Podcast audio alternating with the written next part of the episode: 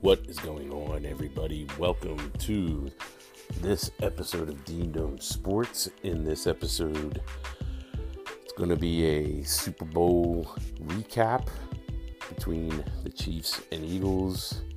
Recap everything that went on in that game, some of the big plays, and we'll go over hmm, the the the big elephant in the room there, the the, the giant holding call that probably shouldn't have been.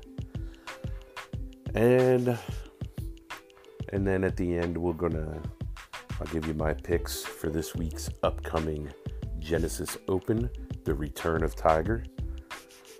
And see, I'll give you if he is a viable option or not. Hope you listen.